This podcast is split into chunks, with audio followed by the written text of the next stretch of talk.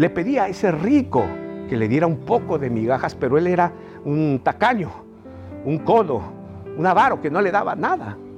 Y en efecto, él constantemente estaba allí, los perros venían y le lamían, el rico no dejaba ni siquiera que las migajas se las comieran los perros, no, no, no, que no cayeran al suelo.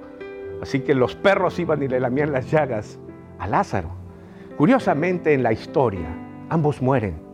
La Biblia dice en Lucas 16 que Lázaro el mendigo muere y es llevado por los ángeles al paraíso. Esto es una cosa muy interesante. Algunos creen que cuando uno muere se siente esa soledad, temen a esa soledad de irse. Pero para aquellos que creen, la muerte no será una soledad. Están acompañados por ángeles y son ellos los que lo llevan. Qué interesante. No hay muerte de un justo en soledad.